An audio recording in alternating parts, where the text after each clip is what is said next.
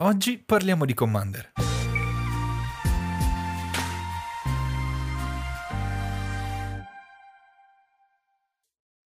E bentornati ad una nuova puntata di Casual Commanders. Oggi finalmente parliamo di Kamigawa, il nuovo set che è uscito ormai da qualche settimana.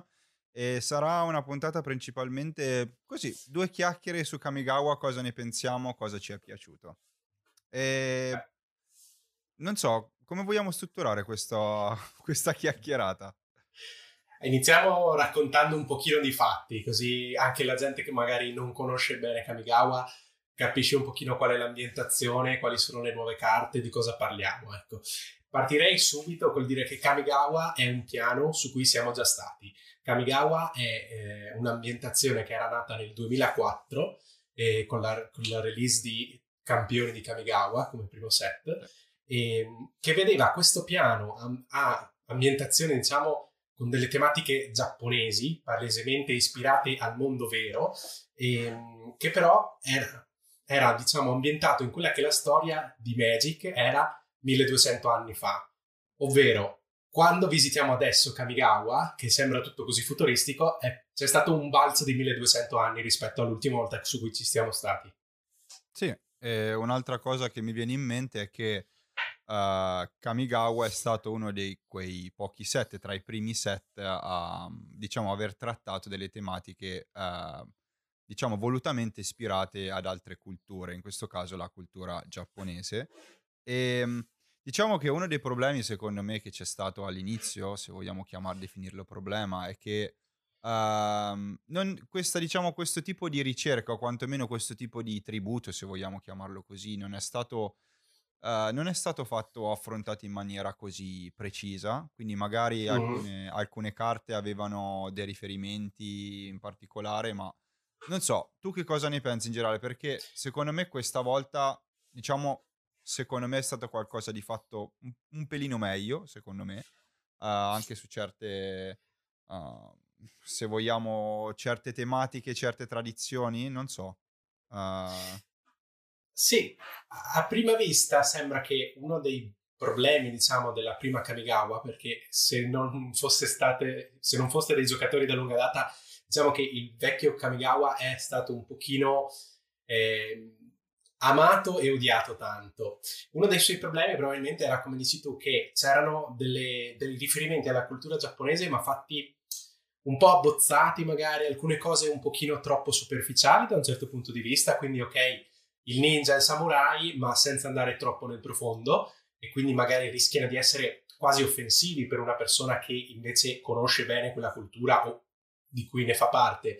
E, e, altre cose invece che erano magari dei riferimenti più particolari come il mondo degli spiriti dei kami che fa riferimenti addirittura allo shintoismo e a cose addirittura religiose però senza invece, eh, cioè con dei riferimenti che magari risultavano troppo oscuri ai giocatori occidentali che non conoscevano quella cultura. Quindi è, è stato proprio eh, poco compreso, direi, come, come set. Mentre in questa visita sembra che abbiano fatto un lavoro più approfondito nello spiegare meglio certe cose, e, ma come dici tu, nel fare, cioè nell'avere dei, dei consulenti che aiutassero proprio a esprimere i concetti di questa cultura in una maniera rispettosa, ma che fosse funzionale al gioco. Sì, un'altra cosa che mi viene in mente è che, diciamo, mhmm, lo stiamo comunque affrontando una tematica del genere, ma comunque in un prodotto di fantasia, non, stiamo, non, non siamo ambientati proprio nel Giappone feudale, come magari poteva essere in altri set, come, non so, uh, Portal, Arabian Portal o Arabian Nights, in cui comunque i riferimenti erano secondo me molto più espliciti. E come erano di... proprio diretti. Sì, esatto. Cioè, erano proprio addirittura del, del, dei personaggi leggendari o dei fatti raccontati che venivano messi nel mondo di Magic. Invece Kamigawa è stato il primo set che ha cercato di dire ok, creiamo un nuovo set, un mondo all'interno di Magic che è ispirato a questo tipo di, esatto. di tradizioni. Sì, e sì, mh, sì. Mm, poi come dicevi te, è sempre molto uh, facile uh, quando si tratta un argomento con tanta superficialità sfociare nello, nello stereotipo comunque, no? Quindi anche qui secondo me hanno un po' imparato dai propri errori E non so, altri esempi che mi vengono in mente, mi immagino ad esempio Kaladesh che diciamo si può ispirare un po' al mondo indiano, se lo vogliamo chiamare così, anche diciamo quel, quel contesto culturale lì, ovviamente trasposto in chiave ovviamente fantastica, abbiamo comunque una, una sorta di Arabian punk, non so come definirlo, comunque lo stile con i totteri, gli artefatti, eccetera.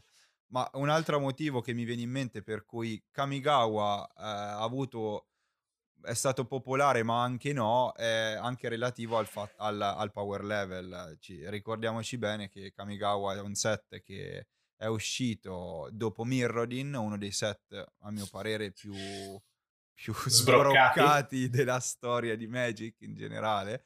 Quindi vedersi un set del genere con un power level nettamente inferiore, pensiamo anche ai set successivi, ovvero Ravnica, avevamo questa specie di blocchettino un po' così trascurato, anche perché molte, molte carte di per sé erano, non, di, non vi dico da buttare, ma quasi. E, però in generale, sì. ecco, una cosa che volevo sottolineare è che proprio perché questo set è stato pensato basandosi o ispirandosi a una certa, a una certa tematica, è un esempio di, di set eh, bottom up in cui loro hanno prima preso l'ambientazione e poi da qui hanno creato uh, tutte le meccaniche e c'è una bella differenza comunque anche a livello di design e di, di appunto di design stesso delle carte, non, eh, diciamo un lavoro molto diverso. Sì, questo sia in quella originale che in questa si vede molto perché ci sono delle carte che raccontano delle storie, poi lo vedremo anche proprio con le carte come, come le saghe, che nascono proprio per raccontare delle storie, ma eh, ci sono anche dei riferimenti a singole carte, cioè a singoli episodi o singoli concetti che noi pensiamo quando pensiamo al mondo giapponese, che vengono espressi con delle carte o con delle meccaniche. Sì. Beh, allora se vogliamo parlare appunto di, di questo processo bottom up, io continuerei un po' con quella che è la lore. E personalmente eh, era da tanti anni che non mi sentivo così hypato per una lore del genere. Mm, diciamo, la presentazione secondo me è stata fenomenale. Hanno avuto anche il modo in cui è stata presentata la lore nella, nella presentazione al pubblico del set è, stata, è stato fatto veramente un gran lavoro e sinceramente mi è piaciuto molto, dopo magari andiamo nei dettagli, e mi è piaciuto molto in generale perché c'è roba di cui parlare, ci sono trame e sottotrame che si intrecciano e non è non non mi sembra una... Era da tanto appunto che non, non ero così emozionato per una cosa del genere, sia per un fattore frettamente nostalgico, nel senso che io il, prim- il primo pacchetto di Magic l'ho preso pacchetto perché ho iniziato a giocare con, un, con mazzi tematici. Era il primo mazzo che ho preso è stato un mazzo di flagello, era un mazzo con Storm, bellissimo, mazzo Cavalieri Azorius. eh, però eh, Mir- Mirrodin è stato un po' il set, Mirrodin, Kamigawa e Ravnica sono stati i set un po' della, della mia giovinezza, se vogliamo dire così. E quindi l'idea comunque di rivedere carte da, dallo stesso set di Kamigawa mi ha sinceramente emozionato. Però andiamo avanti sulla, sulla lore. no, no, è giusto, perché la lore, come accennavamo prima, si basa molto anche sul passato, perché hanno, hanno fatto allora eh, questo, questo salto temporale che non è un salto in avanti, ma è perché la Ravnica originale era ambientata nel passato, già volutamente quando l'hanno fatta. Quindi quella in cui arriviamo adesso è eh, il presente rispetto agli altri set che abbiamo visto finora. Quindi, diciamo, come, come linea temporale, i personaggi che ci sono adesso su Kamigawa sono, possono incontrarsi con quelli che abbiamo visto finora negli altri set. E, ehm, però, appunto, visto che avevamo visto una Kamigawa ispirata al Giappone feudale, quello che hanno voluto fare adesso era una Kamigawa cyberpunk, quindi che utilizza la tecnologia in ogni suo aspetto e che quindi ci sono, eh, ci sono cose che magari non ci aspetteremo nel mondo di Magic perché ci sono molti più veicoli proprio intesi come macchine, robottoni giganti, eh, schermi, droni e cose di questo tipo. E, che però vanno non in contrasto ma convivono con quello che è rappresentato generalmente dal mondo degli spiriti, che sono i kami, su Kamigawa, mm. e che sono delle entità, diciamo, che rappresentano vari differenti aspetti del mondo e che vengono proprio concretizzati in queste creature. E normalmente, diciamo, questo, questo set nasce un po' dal contrasto che c'è tra i kami, il mondo degli spiriti e il mondo un pochino eh, del passato con la tecnologia. Poi su questo conflitto, diciamo, si instaura anche quella che è la storia, perché parte, diciamo, anche dalle tematiche del set, che sono appunto magari gli incantesimi, gli spiriti, che giocano magari i, colori, come il bianco e il verde, in contrasto con i colori tipo il rosso e il blu, che sono più, più affini alla tecnologia e cercano di portare avanti la loro agenda, di spingere il mondo a svilupparsi e a migliorarsi e, e tagliare magari i legami col passato. Sì, mh, mm, diciamo che all'inizio quando avevano annunciato questo set, che tra l'altro se ci ricordiamo era stato addirittura liccato questo set, ma diversi... Il nome sì. Il nome e anche, anche il Placewalker erano stati liccati diverso tempo fa, addirittura più di un anno fa, se non sbaglio.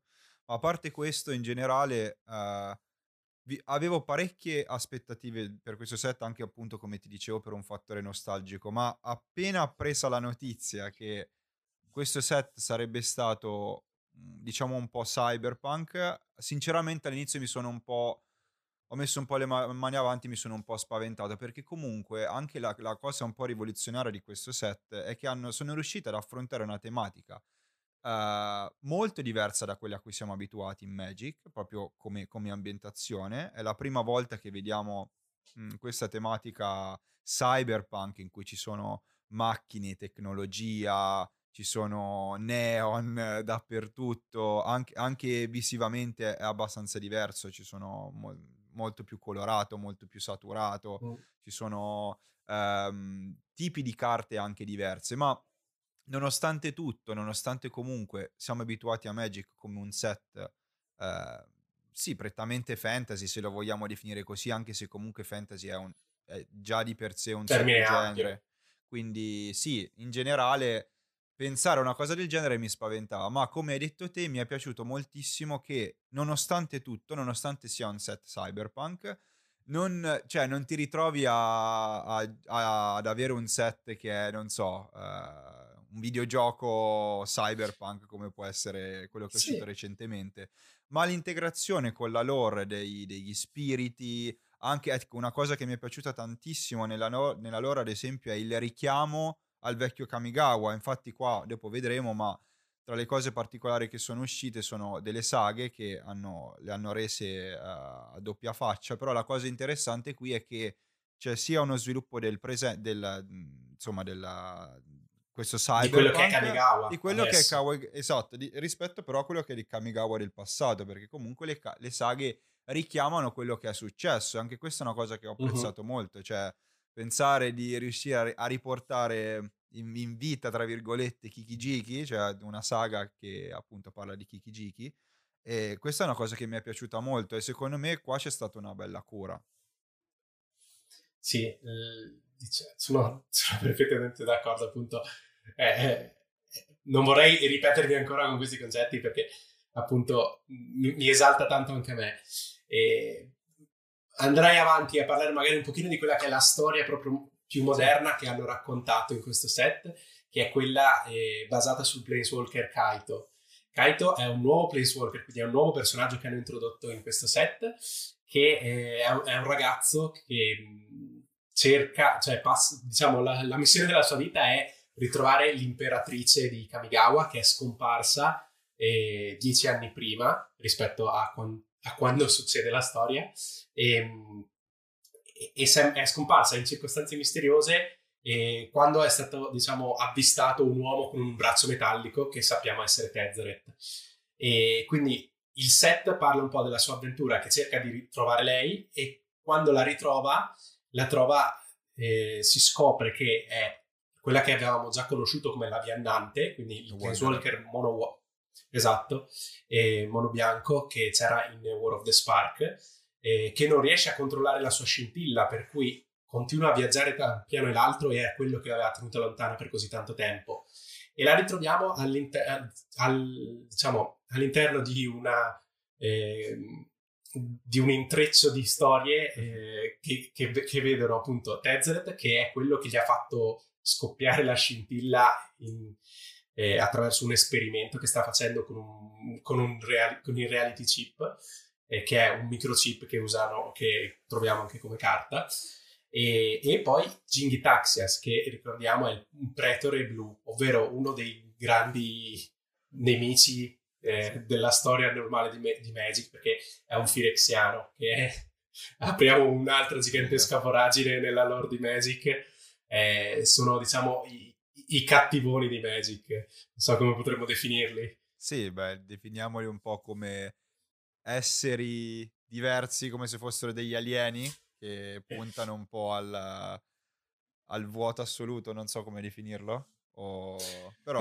Ah, diciamo che la loro missione è eh, il miglioramento del, della vita totale per tutti, ma dal, dal, loro punto di vista. Il loro punto di vista è quello di esseri metà, metà viventi e metà macchine. Diciamo che cercano la perfezione firexiana, la chiamano, sì. ovvero appunto di creare e modificare i corpi delle persone fino a raggiungere un essere perfetto, ma secondo loro.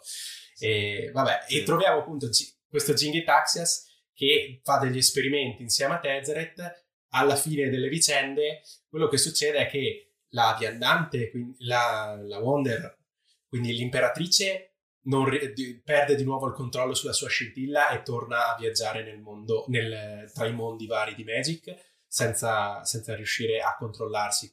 E invece Tamio, che era intervenuta per aiutare Kaito, e viene rapita da Tezzeret, portata evidentemente su qualche piano controllato dai Firexiani e viene trasformata, quindi lei riceve questo dono della, della perfezione firexiana, esatto. E eh, per chi non conoscesse Firexia, appunto, magari si è avvicinato al gioco da poco e non sa cosa vuol dire tutto questo, è una cosa abbastanza importante perché è la prima Planeswalker che viene che subisce questo processo e viene trasformata in questo modo. Mm. E quello che succede alla fine della storia è proprio Tamio che pensa eh, proprio a, a, Firexia come la sua nuova famiglia e quindi eh, diciamo scopriamo che lei diven- è diciamo, passata dalla parte dei cattivi, sarà una di quelle che dovre- dovranno combattere i buoni nelle prossime sì. edizioni. Poi ecco, giusto piccolo momento hype, cioè io durante la presentazione, cioè mi ricordo ancora stavo camminando perché ancora non ero riuscito a tornare a casa, quindi avevo il cellulare, le cuffie e la power bank per guardarmela in continuazione al freddo. Eh, e, e cioè la, la, presentazione è stata un'escalation di tipo what? Assurdi, perché cioè già questa cosa della, della viandante che dici ah sì era, era lei allora. Ecco chi era. era era in War of the Spark, cavolo, è lei, così, cos'ha. Poi anche una cosa che mi piaceva tantissimo è che questo è l'unico Place Walker che non ha il minimo problema a cambiare di piano in piano, ma c'è il problema al contrario, cioè il problema a rimanere nel piano. Questa è una esatto. cosa fighissima, secondo me. E ehm, poi anche tutta questa cosa, anche come ti, ti descrivono um, tutte le varie aree che so- ci sono in Kamigawa, eh, quelle relative agli artefatti, agli incantesimi, che è più legato alla tecnologia, eh, Kaito, e ci sono tutte queste cose che mi ricordano un po', cioè non lo so, tipo un po' spy, cioè un po' stealth, che cercano di scoprire le cose su su, su Tezzeret e, su Tezzeret. e, e Jin, ma e, e, poi boh, è stato secondo me bellissimo come l'hanno presentato, è stata proprio un'escalation e la fine in cui c'hai la presentazione in cui nessuno se lo aspetta e ti spoilerano davanti agli occhi la Tamio completata e dici cosa? E quindi è stato fichissimo e mi è piaciuto un sacco proprio per questo motivo. E qua però un'altra cosa che mi è piaciuta è che si aprono un'infinità di, di possibilità per la lore. Cioè adesso uh, stiamo con praticamente stiamo confermando che i pirexiani stanno tornando in qualche modo, non magari, cioè, tutti i pirexiani nello stesso momento, ma stanno tornando nella lore di Magic. E questa è una cosa che secondo me farà piacere a un sacco di persone anche perché Pirexia oltre al fatto che sì, dovremmo, magari ci potremmo anche dedicare un video apposta perché comunque ha una storia lunghissima e proprio fa parte, è una, una delle colonne portar, portanti della, della lore di Magic, ma se ci pensate bene, eh, c'è stato anche un altro pretore che è, che è comparso su Kaldheim, eh, abbiamo avuto Vorinclex, adesso abbiamo Jin, quindi io mi aspetto, almeno è una cosa che mi piacerebbe, che ogni 2-3 set avremo un nuovo pretore, avremo eh, a questo punto i rimanenti tre. Quindi Elesh, sì, Elesh Norn, Urabrask e l'altro che non mi ricordo, quello nero. E... Povera Sholdred, eh, no? è un nome, nome strano, nome lungo. Però ecco, la lore secondo me è stata una cosa fichissima. Un'altra cosa, ad esempio, che mi è piaciuta è, che così dopo ci possiamo collegare alle meccaniche, è eh, quest'idea di questo, questo chip che in realtà è una... Cioè, è, è, una, è una medusa e questa è sì, una, sì, cosa sì. fichissima come, cioè, da, da, vedere. È la prima volta che abbiamo degli artefatti che possono, degli equipaggiamenti che possono essere delle creature. E qua dopo apriamo anche un altro discorso. Se sono leggendari ancora meglio perché potranno essere anche i nostri comandanti. Quindi, visto che abbiamo parlato di reality chip e di uh, equipaggiamenti creatura, allora andrei a vedere le meccaniche. Magari possiamo partire proprio da, da Reconfigure. Sì, Reconfigure è una meccanica che a me piace tantissimo. Cioè, quando, quando l'hanno annunciata e l'hanno iniziato a spiegare, mi ha, mi ha subito agganciato. È, è, molto semplice dal punto di vista, diciamo, di usabilità, perché semplicemente è una meccanica che hanno alcune creature che sono anche artefatti ed equipaggiamenti, eh, che gli permette di essere attaccate a un'altra creatura e quindi smettono di essere una creatura e sono semplicemente un equipaggiamento che dà delle abilità alla creatura, oppure ripagando il costo di reconfigure possono staccarsi o me- essere messe a un'altra creatura. E diciamo che ricalca un po' quelle che erano le, le, le aure con Bestow di, di, della Teros originale, pro- probabilmente. Sì. Eh, però hai questa possibilità di, aggi- di, rimetterle quando vuoi, di rispostarle solo come velocità, a velocità stregoneria, però ti permette comunque di cambiare un pochino quello che è lo stato del, del tuo board, creare una creatura gigantesca piena di, di altri equipaggiamenti, insomma, eh, non so, il, il, fatto che sia una creatura che diventa anche un oggetto sì. mi, mi, piace molto. Sì, ma poi secondo me la cosa bella anche qui è il design di alcune carte che sono fenomenali, cioè le le Lizard Blade, cioè queste due lucertole che impugni per, per, per attaccare sono, sono, bellissime e loro stesse sono, dei, cioè, sono delle creature che possono attaccare, quindi anche questa cosa è fichissima. Esatto. Sì, si basa proprio sul concetto che alcuni pezzi di tecnologia che vengono utilizzati sono un po' senzienti, cioè esempio sono dei droni magari che riescono a operare da soli, come dici tu, le lame che riescono a muoversi e attaccare da sole però possono essere impugnate da un'altra creatura per fare ancora più danno. Sì, sì, sì, esatto. E quindi questa secondo me è stata una bella, una bella tematica. E, vabbè, poi tra le altre che ci sono, uh, in generale abbiamo avuto dei ritorni ad altre meccaniche che, che, abbiamo già visto in Kamigawa. E torna Ninjutsu, uh, che ovviamente, ovviamente come, come, poteva non esserci, insomma. Eh, penso credo sia la, la, meccanica più iconica che è stata introdotta nel, nei vecchi set di Kamigawa, proprio senza ombra di dubbio. Sì, sì. Meccanica sì. anche estremamente, ecco, direi oltre che forte, anche estremamente uh, non complessa, ma molto versatile. Perché ricordiamoci anche che noi possiamo attivare ninjutsu in vari momenti, non per forza lo possiamo attivare quando stiamo attaccando e la nostra creatura non viene bloccata, ma lo possiamo attivare anche dopo, ad esempio, o in altre... Dopo il danno, esatto, dopo il danno. O, più, o, più, volte nello stesso, nello stesso turno, esatto. sulla stessa, su, sulle creature che sono appena entrate. Sì, sì permette, permette, alcuni trick inter- interessanti, ma di fatto è proprio una meccanica da ninja, cioè permette di creare questi, questi momenti in cui non capisci cosa sta succedendo era questo, no, era quell'altro e continui, continui, a cambiare le creature sul tavolo. Sì, e poi ecco, è, è bellissimo. Poi per chi non lo sapesse, ninjutsu semplicemente è un'abilità attivata, giusto? Attiva- sì. sì. Che anche questo è anche abbastanza importante perché non è che la stiamo castando e dopo magari parliamo anche di channel che ha anche lei un'abilità attivata, però mh, principalmente possiamo uh, calare il nostro ninja, uh, sì, sono tutti ninja ovviamente, eh, dopo sì. che una nostra creatura non è stata dichiarata bloccata e la possiamo riprendere in mano una creatura non bloccata e mettere al, al suo posto il ninja con ninjutsu pagando il costo di attivazione di ninjutsu. E, ehm, però parlando proprio di abilità attivate abbiamo uh, un altro ritorno che è Channel. Channel è un'abilità che è, trovavamo comunque nei precedenti Kamigawa e semplicemente è un'abilità attivata di una carta, possiamo attivare questa carta semplicemente eh, scartandola e, e pagando, pagando il, costo. il costo. Questa di per sé sembra una cosa molto tranquilla, ma in realtà è un'abilità che bypassa completamente i counter, ad esempio. E anche qui sono, diciamo, uscite carte molto interessanti. La prima che mi viene in mente, ad esempio, è Boseju che Ovviamente. Eh, sta diventando, penso, una delle carte più. Penso per adesso la carta più giocata, che verrà comunque giocata di più da, presa da questo set. E e devo dire che eh, non è facile bilanciare questo tipo di carte. Le, le terre in generale mi sono piaciute più o meno tutte perché già il fatto che entrano stappate è una cosa abbastanza sbroccata, perché entrano stappate indipendentemente se usiamo channel o no, eh, la possiamo giocare come terra stappata. In più è una cosa in più e sappiamo bene anche per esperienza che se una carta può fare più cose contemporaneamente è sempre una buona carta.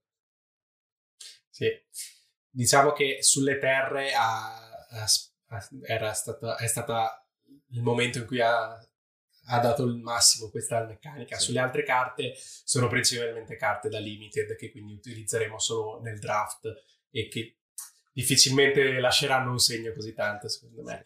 Invece, parlando delle altre meccaniche che tornano, ci sono le saghe.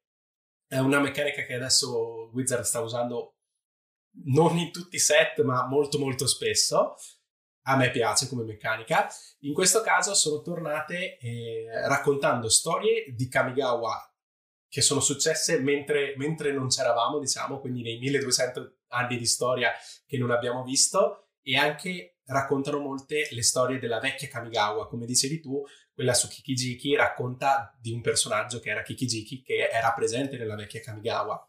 E come twist finale, l'ultimo dei tre capitoli che hanno queste sagome si, la trasforma, quindi la esilia e la fa tornare sul campo di battaglia come una creatura incantesimo che continua un po' quel pezzo di storia. Quindi, per esempio, Kikijiki crea una pedina che cioè crea una, una, creatura che di fatto ha l'effetto di Kikijiki. Sì, poi eh, non è forte quanto Kikijiki purtroppo perché comunque dobbiamo pagare uno mi sembra, però indipendentemente da questo è sempre bello rivederlo in qualche salsa. Un vecchio amico. Esatto.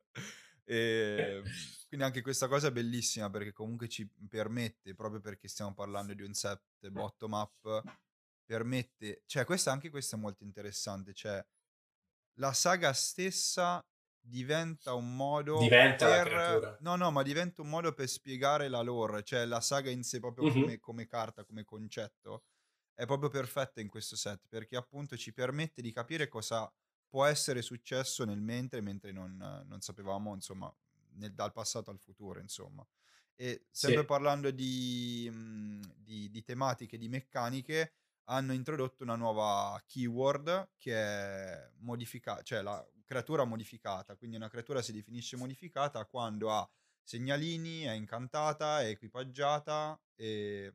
E basta.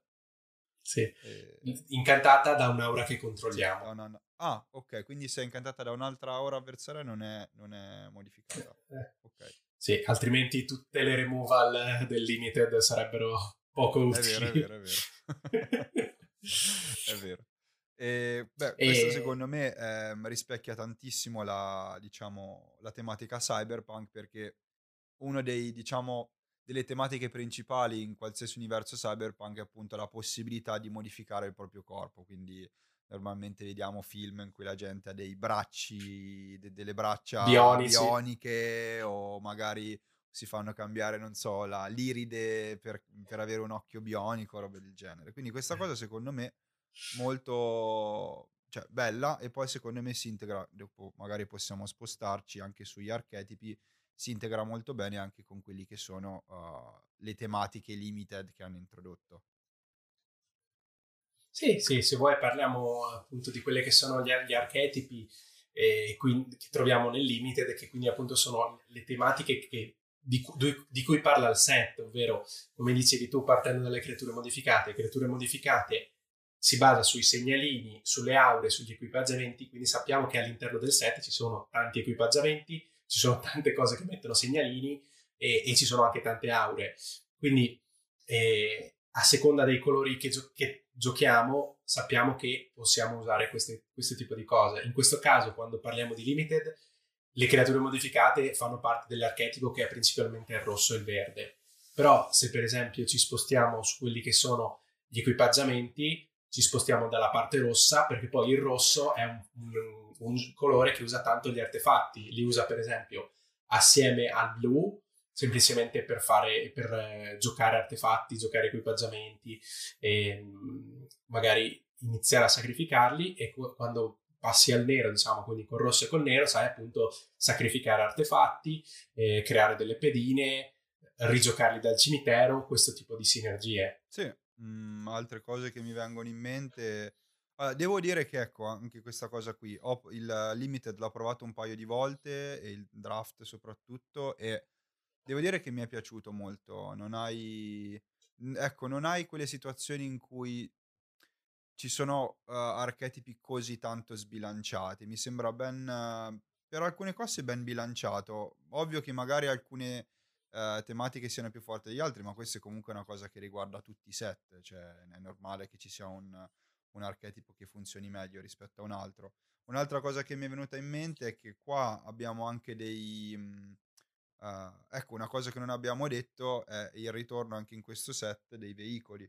I veicoli sono un tipo di carta che non vediamo come anche le saghe, non eh. vediamo proprio in tutti, tutti i set, eh. però in questo caso erano praticamente perfetto. Sono parte proprio, certo, sono parte sia della lore che poi appunto del, degli archetipi che, che, andiamo a giocare. In questo caso sono particolarmente tra il bianco e il blu, sì. eh, però appunto rappresentano quei robottoni giganti, molto stile giapponese, esatto, e, che, sono, che sono perfetti in questo set. Sì, esatto. E poi no, una cosa che mi è venuta in mente proprio, tu hai parlato di robottoni, è il fatto che non stiamo solo, cioè la cosa bella di questo set è che non è un set che cerca solo di avere delle buone meccaniche integrate con la lore, ma è un tributo incredibile alla cultura giapponese in sé, perché basta vedere appunto questi, i robottoni, basta vedere le, le terre, le ukiyo-e terre uh, ispirate all'arte giapponese Basta pensare a tutta quella miriade di citazioni relative ad anime che sono state, che sono state inserite nel set. Sono delle piccole chicche che però secondo me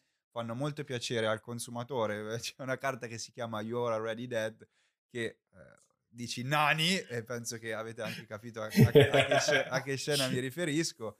E, ehm, sì. E mi è piaciuto proprio anche per questo perché è pieno di uh, riferimenti non solo proprio alla lore che, che, che, che stanno affrontando, ma proprio la cultura giapponese. Tipo una carta che mi è piaciuta un sacco è Explosive Singularity, che è praticamente un riferimento palese all'energia sferica di Goku che vediamo in Dragon Ball, in cui cerca di prendere l'energia di, di, di tutti gli universi e confluirla in un'unica e potentissima sfera. Non a caso, cioè, è perfetta perché ha uh, praticamente una, tra virgolette, convocazione per scontare per scontare la, la spell e, e, fa 10 danni a un qualsiasi target, quindi anche questo fantastico.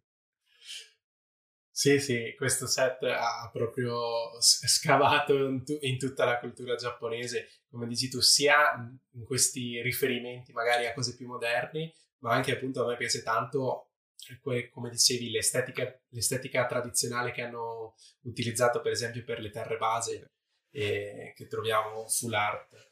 Eh, o anche magari per esempio magari è molto più sottile però le, la meccanica che, che, usa il bianco rosso di, di, premiare quando un samurai o, o un guerriero eh, attacca da solo per avere dei bonus non so, eh, cioè, sì. è, è, molto sottile, però mi piace tantissimo questa idea che se attacca da solo, cioè, è perché sta andando proprio in un duello una cosa appunto, uno scontro onorevole in cui non importa quant- quante altre creature hai, perché va solo quella creatura lì, è, è, solo quel samurai lì che deve andare a fare il duello e quindi guadagni appunto tutto questo, tutte queste abilità appunto come di, appunto dell'onore che, che, che guadagna facendo questo atto. Non? Sì, sì. Cioè, anche solo queste cose pic- che so- sono piccole che però cioè, sono ambientate proprio proprio Poi bene. una cosa, cioè un'altra cosa che mi è venuta in mente è che questo set ha, cioè, si è sbezzarrito anche da un punto di vista del,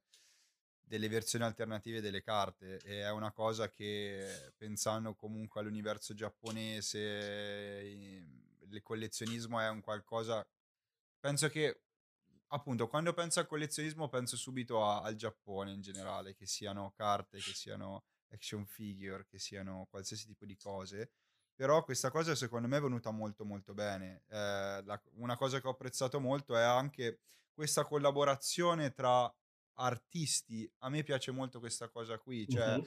l'idea appunto di avere carte disegnate da, da, mangaka, da mangaka famosi, eh, mi, mi, viene in mente ad esempio eh, la carta disegnata da Tetsuara che è il, il disegnatore e il mangaka di Ken il Guerriero e vedere una carta del genere con quello stile è, è una bella cosa, anche perché mh, mhmm, quello che ecco, ultimamente Magic sta anche cercando di fare è anche cercare di unire persone che hanno passioni diverse. Uh, mi, sto, mi, sto, immaginando anche, ad esempio, se pensiamo anche ai soli i Secret Lair, ad esempio, ci sono tematiche uh-huh. che magari non possono piacere a tutti, ma è bello pensare che una persona che magari è appassionata di anime o manga possa anche essere allo stesso tempo appassionata di Magic e questa è una cioè un modo per creare connessione quindi l'idea che cavolo ma anche a te piace questo anime anche a te piace questo manga anche a te piace Tetsuara e è un modo secondo me alternativo per uh, diciamo supportare anche la community in sé cioè a me questa cosa sinceramente è piaciuta molto e, ehm, e spero che facciano cose simili anche in futuro. Mi rendo conto che a volte tutto questo mega insieme di artwork, di trattamenti diversi alle carte ogni tanto può dar fastidio e su questo posso anche essere d'accordo perché quando abbiamo 50 versioni diverse di una carta può essere un po' fastidioso. Però a parte questa cosa qui, guardando nello specifico solo questa collaborazione, a me è piaciuta molto. Beh, so che ci sono molte persone diciamo, che iniziano anche a lamentarsi diciamo, del sovraccarico magari del, delle versioni alternative, dei bordi che non sono Magic perché sono molto diversi dal, dalla classica carta a cui siamo abituati. Però sono d'accordo con te che più versioni fanno, più c'è la possibilità che ci sia una versione che a qualcuno piace molto. Sì. E se succede questo, quella persona sarà contentissima e avrà una carta che, che gli piace, appunto. Cioè, anche qui sembra una cosa abbastanza banale, però ci sono, cioè, vedere la carta col bordo particolare, con eh, quell'art, come dici tu, che ti, che ti parla, cioè che, che, ti esprime qualcosa di più semplicemente del, rispetto all'essere una carta di Magic normale, diciamo, è molto bella e, e il fatto che su 10 versioni possa essercene una che a, quel, che a quella persona eh, funziona, perché quella persona funziona, cioè, io la vedo solo come un lato positivo, ecco. No, no, no, assolutamente. Eh, chissà magari in futuro, cioè, non so che tipo di pieghe potrà prendere Wizard sulla, con, diciamo, questo tipo di collaborazioni. L'importante è che siano collaborazioni che non sono messe così a caso. Mi rendo conto che ultimamente c'è questa tendenza, ma secondo me tendenza perché tra virgolette stanno cercando un po' da, di imparare da, diciamo, non da competitor perché non sono competitor, però ad esempio la prima cosa che mi viene in mente è il gioco di carte collezionabili di Pokémon. Quello è un tipo di, uh-huh. diciamo, di, di mercato completamente diverso perché mentre una carta, il valore di una carta non viene dettata dal, dal, meta, come può essere magari il Magic, no? Una carta viene molto giocata, allora c'è più richiesta. In quel caso è proprio il collezionismo, cioè una carta che ha una tiratura limitatissima, che magari ne trovi una ogni, ogni 4-5 box, e quello, diciamo, ne aumenta il valore. Quindi secondo me magari um, ultimamente si stanno spostando in questa direzione, cioè non solo accontenta- accontentare i giocatori di limited o i giocatori di constructed, ma anche accontentare i, i, collezionisti che comprano i pacchetti solo perché vogliono vedere una cosa che è bella in generale. E, ehm, Ecco, co- ecco, vi- visto che normalmente in questo tipo di video ci piace parlare di carte che ci sono piaciute e era impossibile, fidatevi, parlare di ogni singola carta, abbiamo, semplice- esatto, abbiamo semplicemente deciso di, di scerne due che ci sono piaciute. Quindi parto io, Eh, una carta ad esempio che mi è piaciuta molto è Satoru Mezawa, che è una carta che praticamente ci permette di eh, dare eh, a ogni creatura nella nostra mano ninjutsu eh, a costo 4, 2, eh, uno blu e uno nero. E questa è la prima cosa che mi è venuta in mente, tra l'altro è stata una delle carte spoilerate per prima, è cittare Sì. Eldrazi a manetta e fare magari un mazzo anche Commander in cui riusciamo a calare, non so, Ulamog di, di terzo turno. E- che può essere appunto interessante. Eh, devo dire, ecco, un'altra cosa, in generale il power level delle carte non è così estremo, secondo me. Secondo me è proprio un livello giusto. Non, non ho trovato quel... Cioè, ci sono delle carte che, tipo ad esempio abbiamo fatto esempio Boiseju, ma anche il, il- l'artefatto, come cavolo si chiama? Quello... mm, eh, il cagnolino, no il cagnolino, il gattino. Adesso non mi viene in mente il nome, però vabbè, quello si giocherà sicuramente. Lion Ah, Stash. esatto, esatto, esatto. Quella sicuramente sarà una carta molto giocata, anche non solo in, uh, uh, standard, ma sicuramente anche, potrebbe anche essere giocata in modern. Però a parte questo, ecco, il power level secondo me è giusto. Non hai Sì, sì. bombe, non bombe, è giusto. Quindi Satoru Mezawa per me è stata una bella carta. è difficile scegliere una sola carta è quasi impossibile anche perché cioè, in questo set hanno, hanno rimesso i ninja che sono bellissimi come dici tu hanno rimesso gli shrine Mamma che mia. sono una cosa che mi gasa tantissimo E- però sì se devo sceglierne una a me viene in mente troppo Springleaf Avenger che è un ninja verde è un insetto ninja E già Eh, qua. è, è bellissimo. Ha ninjutsu 4 e quando fa danno ci permette di riprendere un permanente dal cimitero, quindi ci fa praticamente una, un Eternal Witness tutti i turni. Ah, spettacolare. No, è assurdo, ma eh, non lo so. eh, anche vedere l'im- cioè, l'immagine è troppo fica. Cioè, è, È bellissimo, cioè, questo proprio ti esprime tu- tutto, tutto il cool che c'è sui ninja, cioè, ti- fa venire voglia di giocarli, dire questa è la tribù che, che- che adoro, cioè, è spettacolare. Eh, bellissimo. Poi ecco, una cosa, un'altra carta che mi è piaciuta non tanto per, cioè anche per l'effetto perché comunque è molto forte, che è Invigorating Hotspring. Ma ragazzi, cioè, questo è palesemente un riferimento al, al Jigokudani o a Arashiyama o queste città in cui ci sono queste scimmie che fanno il bagno nelle sorgenti termali, vedi questo, Giusto, questo giusto. babbuino tutto spelacchiato che, che si sta godendo un'ottima sauna rinvigorente e questo mi è piaciuto un sacco, cioè questo è un esempio di carta fatta bene non solo per, per il design in sé della carta, cioè del- dell'effetto, ma anche perché è un riferimento a- a- alla cultura... A cose sì, reali. Questo anche più Sì, sì. reale perché comunque, cioè, se Sì. vedessi un'immagine del genere, a parte i- tutte quelle, quelle cose strane sulla destra, Glifi sì, luminosi. mi sembrerebbe di stare in Giappone alla- al Jikokudani Monkey Park che è, insomma, è famoso per avere queste scimmie che fanno il bagno quindi anche questa cosa mi è piaciuta Sì, sì, ma ci sono un sacco di belle carte che, che- che esprimono questi piccoli spaccati del mondo giapponese, quello, quello sicuramente. E più, e più ci giochi, più, più le scoprirai. Quello, secondo me, man mano, man mano, cioè andando avanti lo apprezzeremo ancora di più. In questi, questi giorni anch'io sto giocando tanto Limited di questa serie e mi sta piacendo tantissimo. È proprio, come dicevi tu, ben bilanciata, fatta bene e, e sprizza proprio il flavor in, o- in ogni carta lo troviamo, cioè è proprio, proprio bella. Secondo me questa è una delle migliori serie che hanno fatto negli Sì, ultimi anni per standard. Ehm, che altro? Eh, altre carte non lo so ma in realtà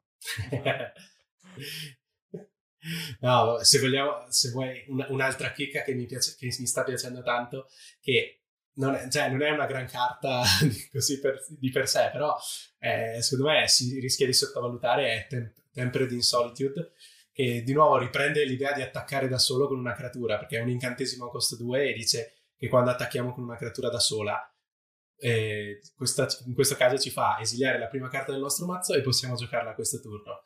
Secondo me questo ha un potenziale infinito perché nei mazzi tipo un po' Voltron che comunque giocano una o due creature mi sembra un ottimo motore di vantaggio carte non dico in tutti i formati, chiaramente Modern e Legacy, no. penso che non, si, non, non, la utilizzeranno molto, però sia in Limited, magari qualcosa in Standard, ma anche in Commander, secondo me questa ha molto da dire e è una non comune che non si filerà nessuno, che mi piaceva, no. mi piaceva molto ricordare. Ma io questa ad esempio la, la, potrei giocare benissimo nel mio mazzo Neb, perché comunque non hai tante creature, attacchi, cioè se riesci a attaccare con Neb ti fai ti fai quei 4 3, 3 esatto, 4 danni e, per, per fare male comunque del mazzo è sempre riuscire a trovare chiusure cioè utilizzare questo mana per fare qualcosa. In realtà no secondo me è invece anche una, una, una buona carta in generale. E, ehm, che dire? Ah, altra cosa che mi viene in mente ma uh, Stavo, no, la mia mente è già proiettata al futuro, stavo pensando agli, agli altri set che dovranno uscire. E spero appunto che gli altri set mantengano un po' questo stile. Ricordiamoci anche che anche il prossimo set che è New Caputo, se non sbaglio, New, Capenna, Capenna, scusate, Caputo, va bene, New Capenna, e, ehm, però anche lì avremo un'ambientazione che non è prettamente tradizionale perché comunque eh, è una è comunque più sì, moderna un po' noir mm-hmm. un po' inizi del novecento quasi o robe del genere. Sì un po' anni esatto. 20 quindi anche questa cosa qui mi cioè visto ho visto Kamigawa ho visto che sono riuscito a integrare la tematica cyberpunk diciamo con quella un pochino più tradizionale sarò molto curioso di vedere. Tra l'altro una cosa che è una notizia abbastanza fresca che ho, che ho saputo è che Uh, pre- mhmm, faranno il pre-release prima lo- nel local game store e dopo quello di Arena, che secondo me rimane comunque la soluzione migliore per apprezzare un set, cercare prima di giocarlo dal vivo in real. poi mm-hmm. giocarlo online. Secondo me il, il cartaceo first è sempre la cosa migliore in generale. E sì, sì, sì, ricordiamoci che il motivo per cui giochiamo è per trovarsi con gli amici, secondo me, per cui sicuramente è, un, è una buona mossa che hanno detto sperimenteranno per questa volta, ma che mi auguro eh, manterranno anche per le, prossime, per le prossime uscite, su questo sono d'accordissimo. Bene, come avete notato, Kamigawa ci è piaciuto tantissimo. Speriamo di, di ritrovare set, set, simili. Io, ad esempio, sono Ragazzi, quest'anno è tipo il mega hype per tutto, cioè, c'è la guerra dei fratelli, ci, si ritorna a Dominaria, stanno ritornando i Pirexiani, cioè vabbè, di tutto, di tutto e di più. Quindi che, la conclusione e, è più che pensa, positiva, direi. E assolutamente per quanto riguarda Kamigawa, rispetto all'anno pensa che questo sarà solo una preparazione perché l'anno prossimo saranno i 30 anni di, di Magic, quindi eh, esploderà ancora di più secondo me, eh, la nostalgia e, e, e, tutto quello che possono tirare fuori sarà anco, ancora più potente. Beh, ovviamente. Comunque diteci cosa ne pensate voi di Kamigawa, diteci quanto vi è piaciuto, perché sicuramente vi è piaciuto, e fateci sapere quali sono le vostre carte preferite e un pochino cosa vi pare di questo set. Sì, anche ecco, una cosa di cui sono molto curioso se avete già avuto modo di montare qualche mazzo commander? Ci... Ecco, quali sono magari anche i vostri comandanti preferiti da questo set? Se c'è comunque qualche comandante che... Vabbè dai, eh, cioè bisogna parlare anche del... Stavo pensando dello, degli shrine perché finalmente abbiamo un comandante shrine, cavolo.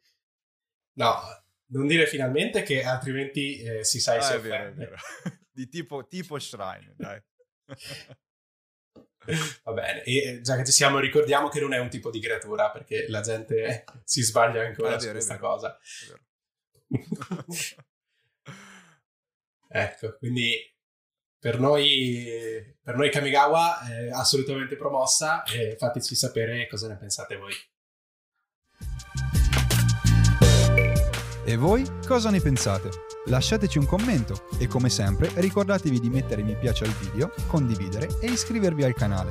Se volete rimanere sempre aggiornati sul mondo di Magic the Gathering, ricordate di attivare la campanella per non perdere nessuna novità del canale. Da Magic è tutto, ciao e alla prossima!